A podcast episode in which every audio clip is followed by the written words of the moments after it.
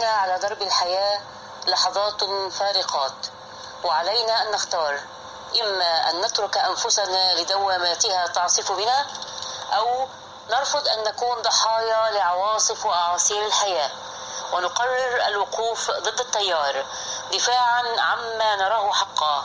ففي الحياة نكون أو لا نكون هو قرارنا وحدنا ويبقى توفيق الله.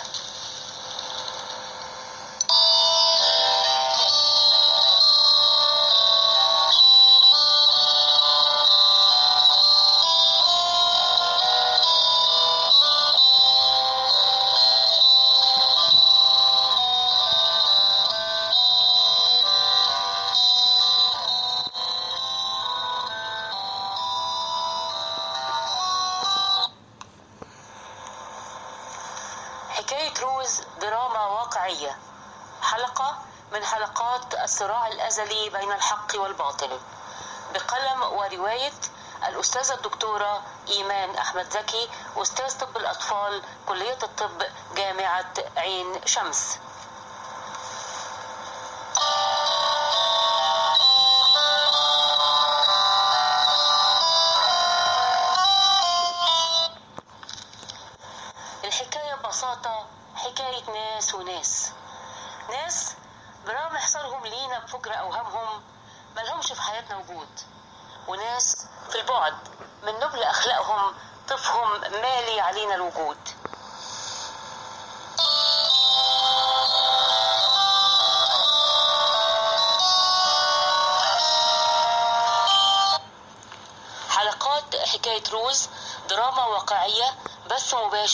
على أكاونت الأستاذة الدكتورة إيمان أحمد زكي على تويتر.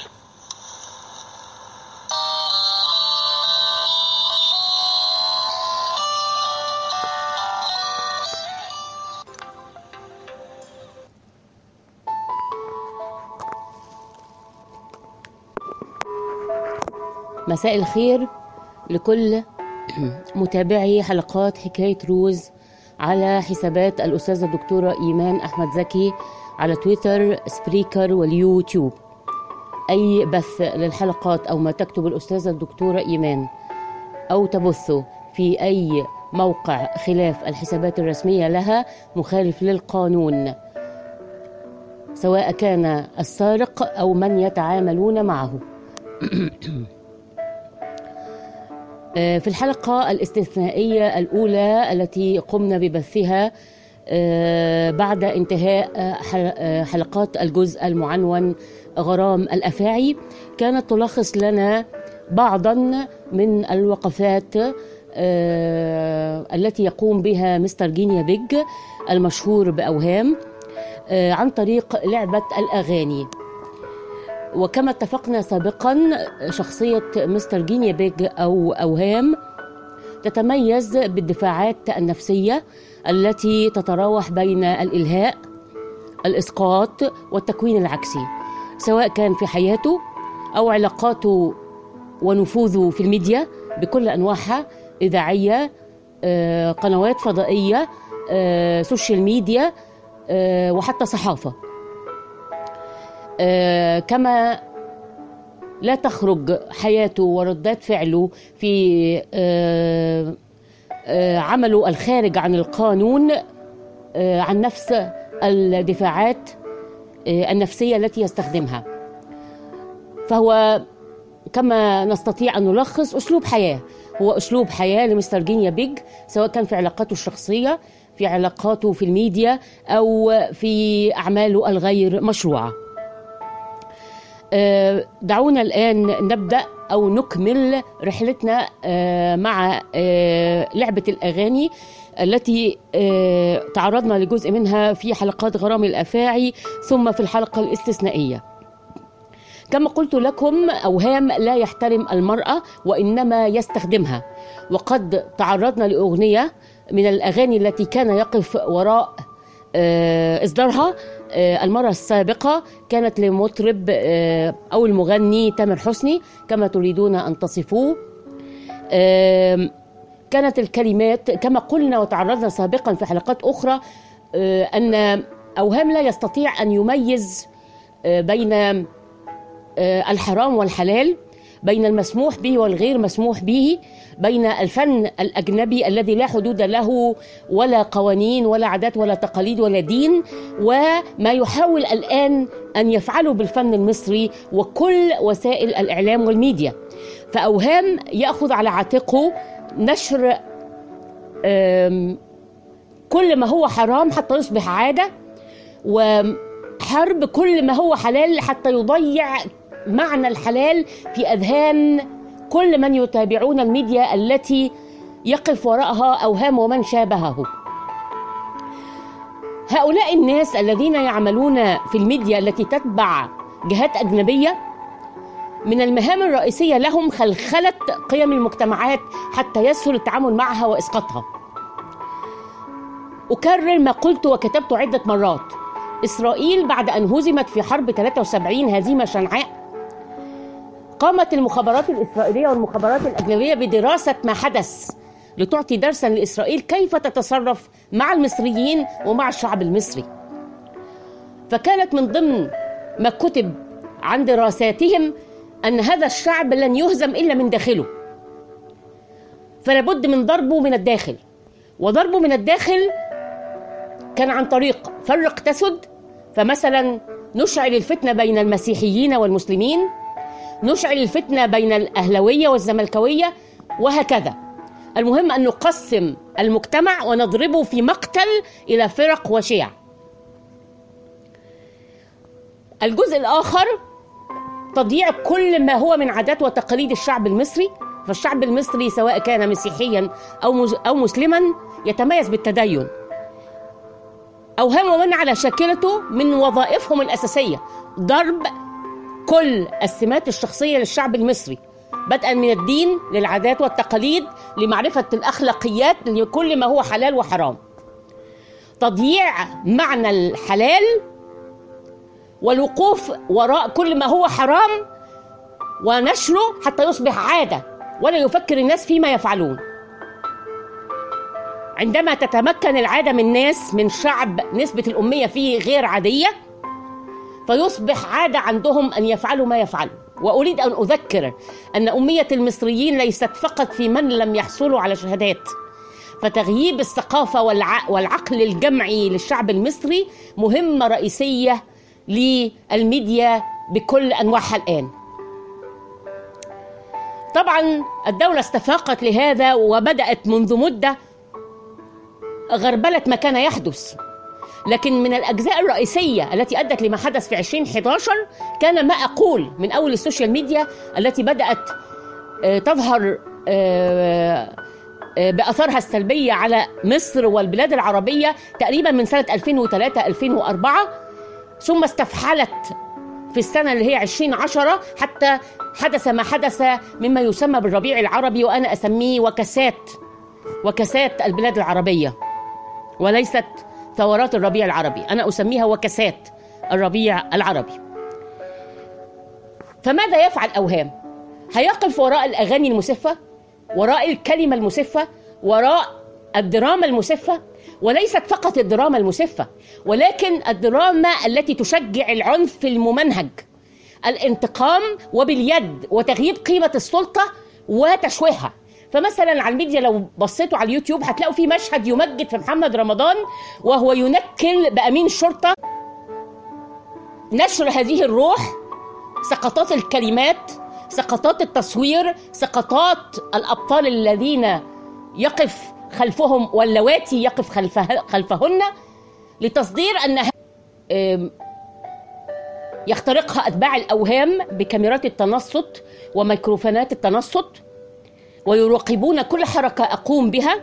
وسبق أن, أن شرحت لكم أن هذه الحجرة التي أبث منها عملي وأقوم بها بعملي أصبحت كالسكنات العسكرية أو معسكرات الإيواء لأني أحاول حماية نفسي بقدر الإمكان من الإشعاع الذي أضرني لدرجات بالغة.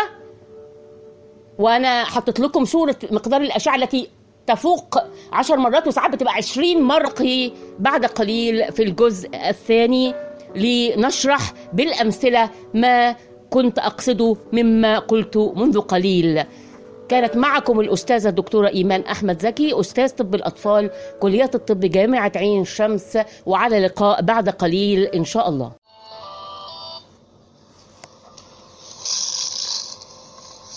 تمر بنا على درب الحياة لحظات فارقات وعلينا أن نختار. إما أن نترك أنفسنا لدواماتها تعصف بنا أو نرفض أن نكون ضحايا لعواصف وأعاصير الحياة. ونقرر الوقوف ضد التيار دفاعا عما نراه حقا. ففي الحياة نكون أو لا نكون هو قرارنا وحدنا ويبقى توفيق الله.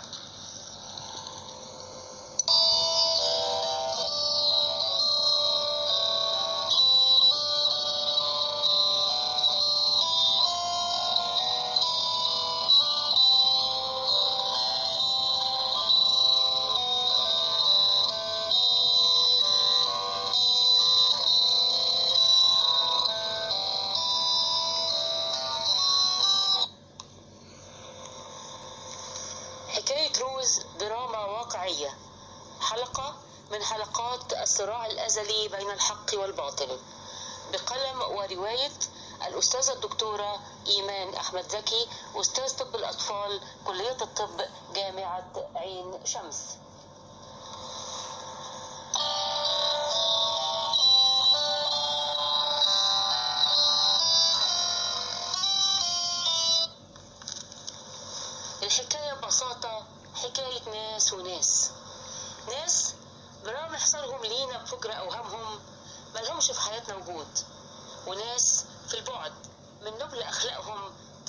مالي علينا الوجود.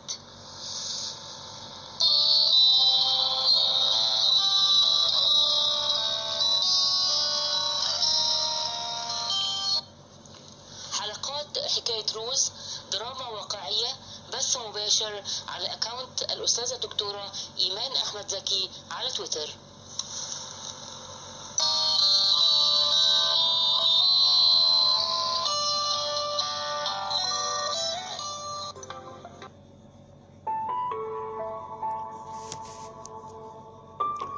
مساء الخير مرة تانية لمتابعي حلقات حكاية روز على حسابات الأستاذة الدكتورة إيمان أحمد زكي على تويتر Spreaker واليوتيوب.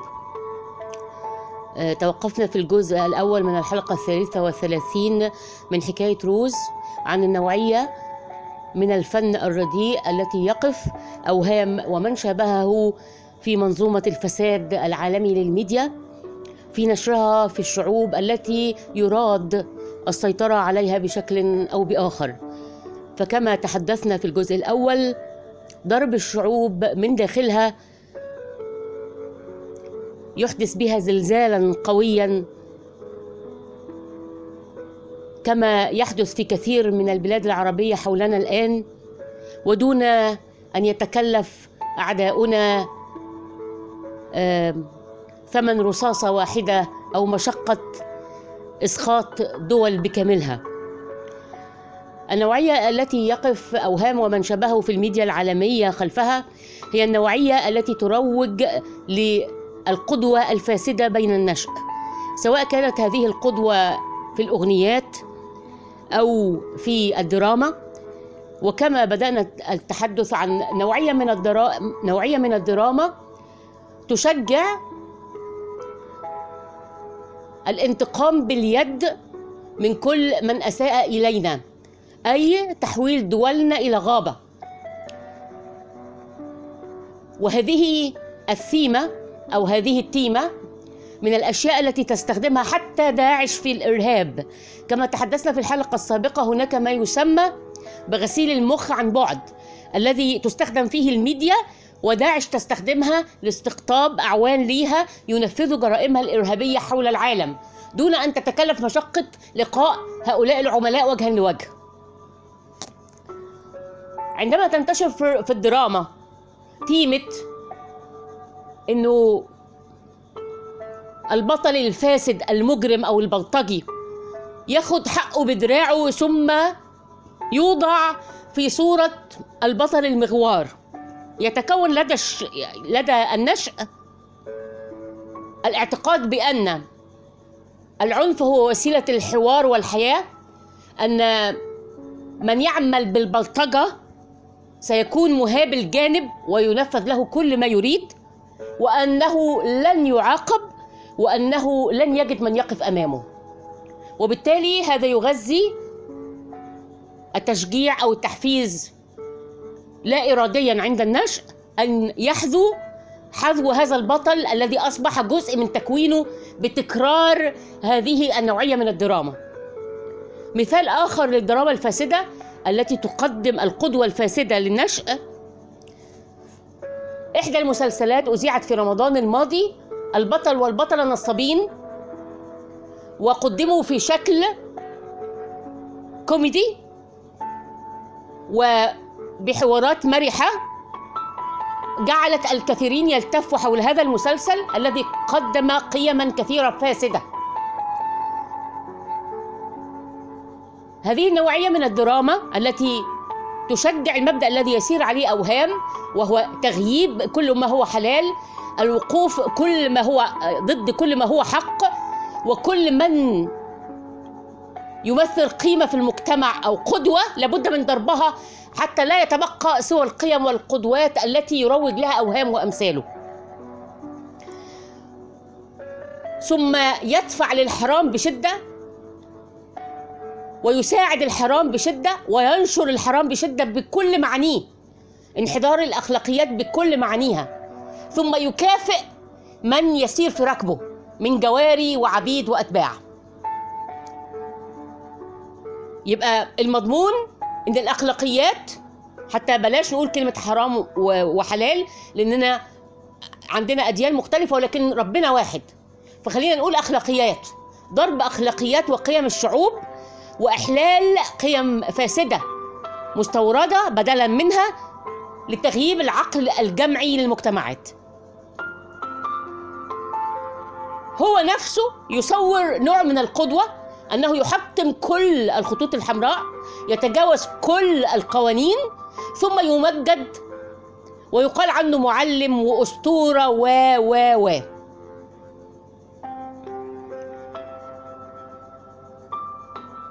ثم صورة زير النساء جزء من تركيبته الشخصية يستغل فيها نفس التكوينات الدفاعية التي يستخدمها في أعماله غير المشروعة وفي حياته الشخصية كأسلوب حياة. إحنا المرة اللي فاتت نهينا الحلقة وقلنا إن روز هتواجه حاجة اسمها ما يطلبه المراهقون. ما يطلبه المراهقون دي على وزن ما يطلبه المستمعون. بس زمان كان ما يطلبه المستمعون كان المستمعون راقو عندهم رقي والفن كان راقيا. كان زمن الفن الجميل. أما الآن فهو زمن الفن المنحط الرديء. إلا من بعض الاستثناءات والغالبية من المستمعين لا تحكم عقلها وإنما تتبع سياسة القطيع والمهم الريتم بيقول إيه وهنشوف أمثلة مفجعة للحاجات دي دلوقتي. طيب ما يطلبه المراهقون؟ بالنسبة للحاجات اللي أوهام بيحاول يرميها في سكة روز عشان يورد لها بعض الاعتقادات. وكانت ليها مراحل.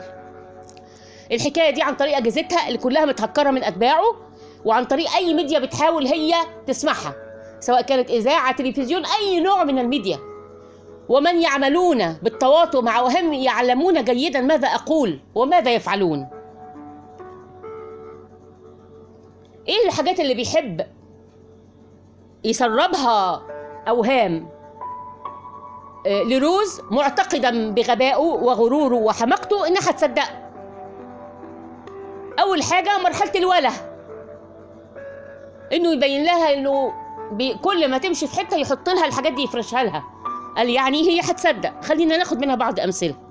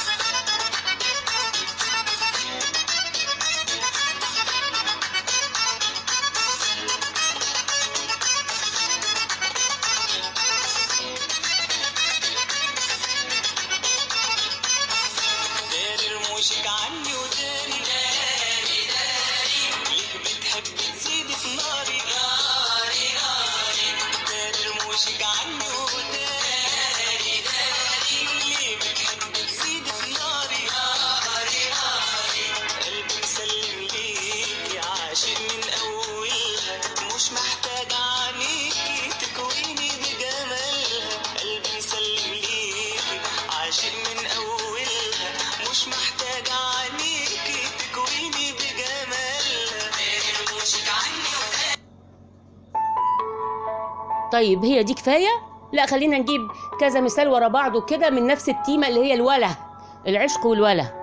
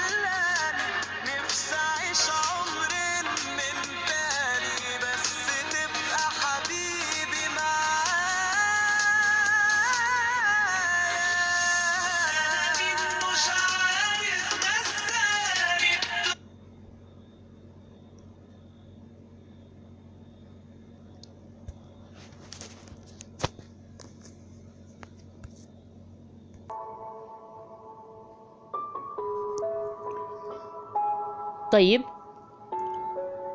نغمة الوله ما بتنفعش. على مدى سبع سنوات تعددت ال- الأشكال والأغاني والطرق ولا فائدة. فممكن بقى نعمل حاجة تانية. لعب دور الضحية والإسقاط. فمثلا ممكن تيجي بعض الأغاني زي دي.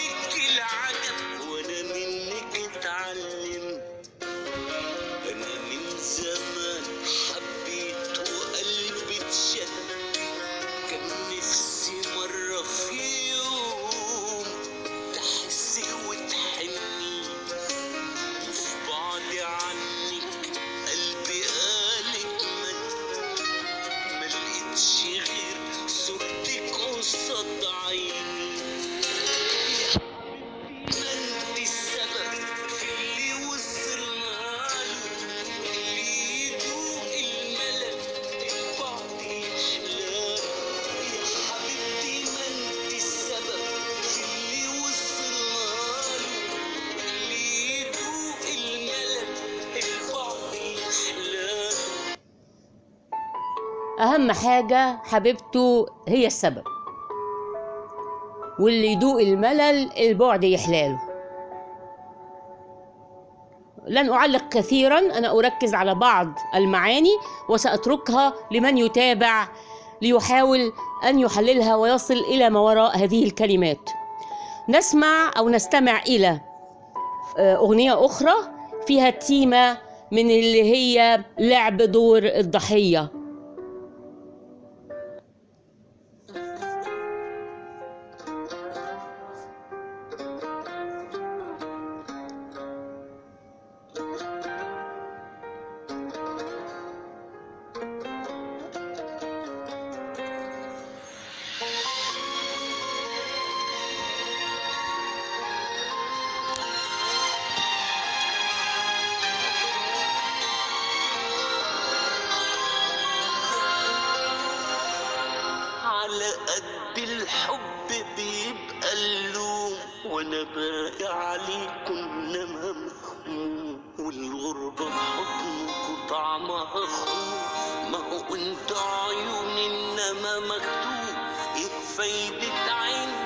ما بقتش تشوف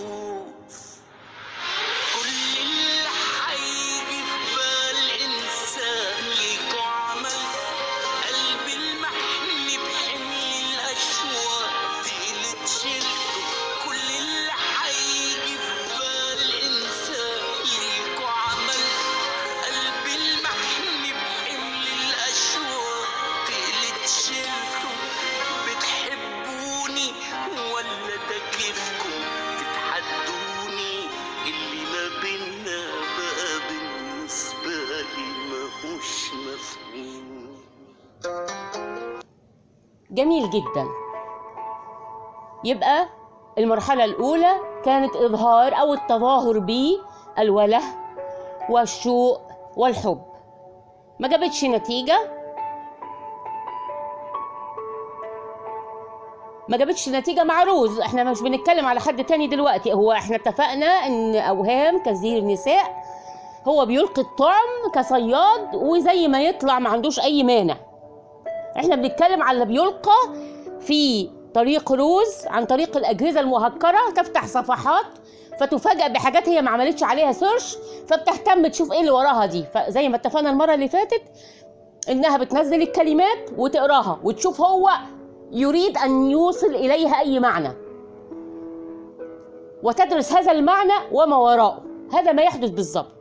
يبقى المرحلة الأولى اتفقنا عليها عدت بس عشان نفهم السياق الذي يؤخذ فيه هذا الموضوع. الأول كانت هي في ال group والحاجة بتلقى في ال group. دلوقتي بتلقى على أجهزتها وهي بتعمل search على حاجة بيحصل browser redirect ملوش دعوة باللي هي بتدور عليه وينزل في طريقها الحاجات اللي هو عايزها تسمعها أو تشوفها. عدت المرحلة الثانية وهي لعب دور الضحية وإسقاط العيوب على الطرف الآخر. طيب هنيجي دلوقتي بقى على المزج ما بين الإلهاء والتكوين العكسي. يعني إيه؟ دلوقتي بكرة تندم يا جميل. انت قلتي لأ طيب بدالك هجيب اتنين هجيب عشرة. والكلام كان بيتكتب كده يعني ساعات تجي لها تغريدات من ناس ما تعرفهمش كده. مش انت قلتي لأ هجيب بدالك اتنين وعشرة. قالت لا على إيه؟ هيجيب بدلها اتنين وتلاتة وعشرة على إيه؟ وتفرق معاها إيه؟ ان شاء الله يا رب يبقوا مليون. بس خلينا ندرس التوجه بقى ده. لما كان اوهام بيحاول يجيب آه، الطرف اللي عايز يستثير بيه غيرة روز على ما يظن يعني أو يجعلها تندم على عدم الاستجابة لأوهامه حسب بقى الشخص. ممكن يبقى بالصورة دي.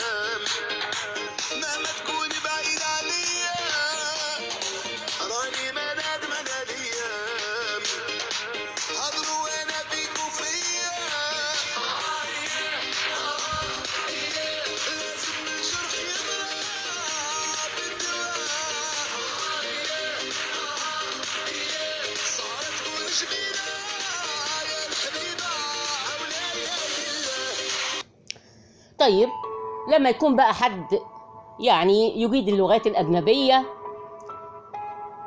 ويتم التحول معاه على هذا المستوى يعني فهنقدم له أغنية من النوعية دي طيب بقى لما يكون الطرف مختلف بقى هنستخدم بقى ألفاظ شكلها إيه؟ يلجأ بقى أوهام لأصدقائه من مغني المهرجانات وصناع المهرجانات. فنجد بقى كلمات ومعاني ما أنزل الله بها من سلطان. تعتبر في الدرك الأسفل من الإسفاف. زي عود البطل وزي باتون ساليه بالسمسم.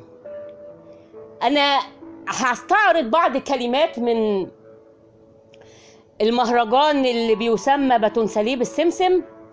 اللي حاولت يعني إن هي ما يكونش فيها كلمات مسفة قوي لكن يعني هي كلها مسفة بس أنا قصدي نسمع منها حاجة معينة ونركز فيها.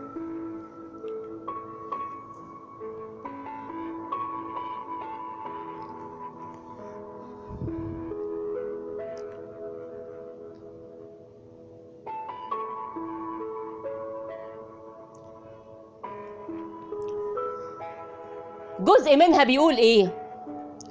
تطلب مصاري تلاقي ألوف. غيرك يا غالي عينيا ما تشوف. باعت رسايل ومكلف ظروف معاكي يا قلبي نسيت الكيوف. أنا هقولها أهو وهسيبها لكم. أنا مش هعلق عليها. هنشوف بقى مستوى الإسفاف وصل لإيه. في حاجات أكثر اسفافا تدل على احتقاره للمرأة واستخدامه له لها بشهوانية لن أقرأها. من يريد أن يقرأها الكلمات موجودة على الإنترنت. خليني بس أخش في وصفه لمن يتعامل معها حاليا وعائلتها. شوفوا بقى. حولة بتشوفني اتنين. عمشة شدالي برسيم. فوقي يا إلا أنا شايفك مساكن. خايف أقرب حاجات غريبة كده ريحتها دخان. وبعدين قلتي هات دباديب أنا جبت. رصيد كتير حولت وشحنت. هو أنتي إيه؟ مش شبعانة فخت؟ هو أنتي دايرة بتتعاطي إيه؟ بتنسى ليه بسمسم هات. والحج كان شغال شحات. يا عيلة لبة أنتم رعاة. فران عيلتكم عامل فيها بيه. بشكلني حبك بشكلني.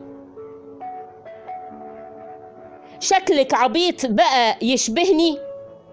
كل الصحاب جت تنصحني وقالت لي إنك شبه الكلب.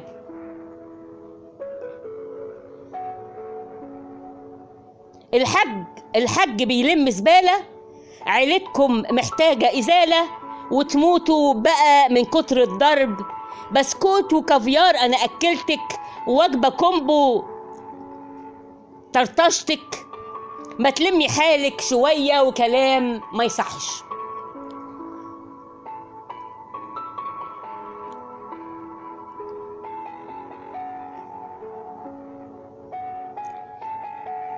هذه الكلمات المسفة أصبحت الآن ترندات. أصبحت الآن ترندات. وعلى ما كان في مثل بيقول إن جه العيب من أهل العيب ما يبقاش عيب. بس إحنا هنقول إن العيب هيفضل طول عمره عيب لكنه مش هيبقى مستغرب من أهل العيب. وهنقول إن كل إناء بينضح بما فيه وكل شله يشبه له. ومش هنعلق ده كلام مكتوب على النت. بيوصل المرحلة دلوقتي. اللي هو بيعتقد إن كده بيستثير غير تروس. الحقيقة أصبح مثيرا للشفقة ولا يستحقها حتى. طيب اللي بيعملوا المهرجانات معروف مستواهم. لما نلاقي بقى واحد كان أصلا بنسمع له كلام يعني أغاني كنا بنعتبر إن ليها كلمات ونتفاجئ بمستوى صعب نصدقه. أنا طبعا مش هذيع هذه الكلمات يعني ولا الأغاني لأنه المستوى بتاعها يعني لا يصح أن يستعمل. أنتوا دوروا عليها لو حد عنده حب استطلاع يعني.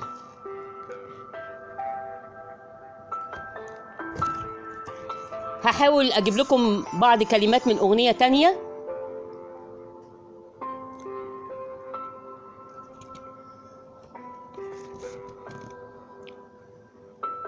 الأغنية بتقول الجمال عدى الكلام اتحكي لي وتاخدي كام.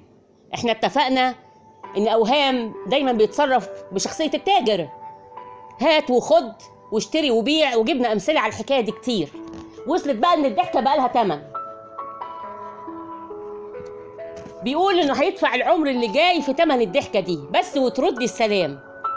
مش بأفور صدقيني حس بيا كلميني حتى لو موضوع غريب اللي طالبه تفهميني. ده أنا والله ابن ناس مش بعاكس من الأساس. العي... الدمعة هتفر من عيني الحقيقة من التأثر. هتقولي لي ده اندفاع؟ يمكن تستغربيني. اوعي تمشي وتسيبيني قبل ما أخلص كلام. شكله مش موضوع بسيط. في غدر وحوارات. ده أنا بسهر بالساعات. كل ده بيحصل أوام. حاسس كده إني ابتديت أبقى رومانسي وضعيف. حاشا لله. ليه نومي بقى ضعيف؟ كنت لما بنام بنام. أنا شفتك قلبي ضاع. وده أصلا مش طبيعي. في الزحمة لو تضيعي قولي على قلبه السلام. واللهم لا اعتراض. اللهم لا اعتراض.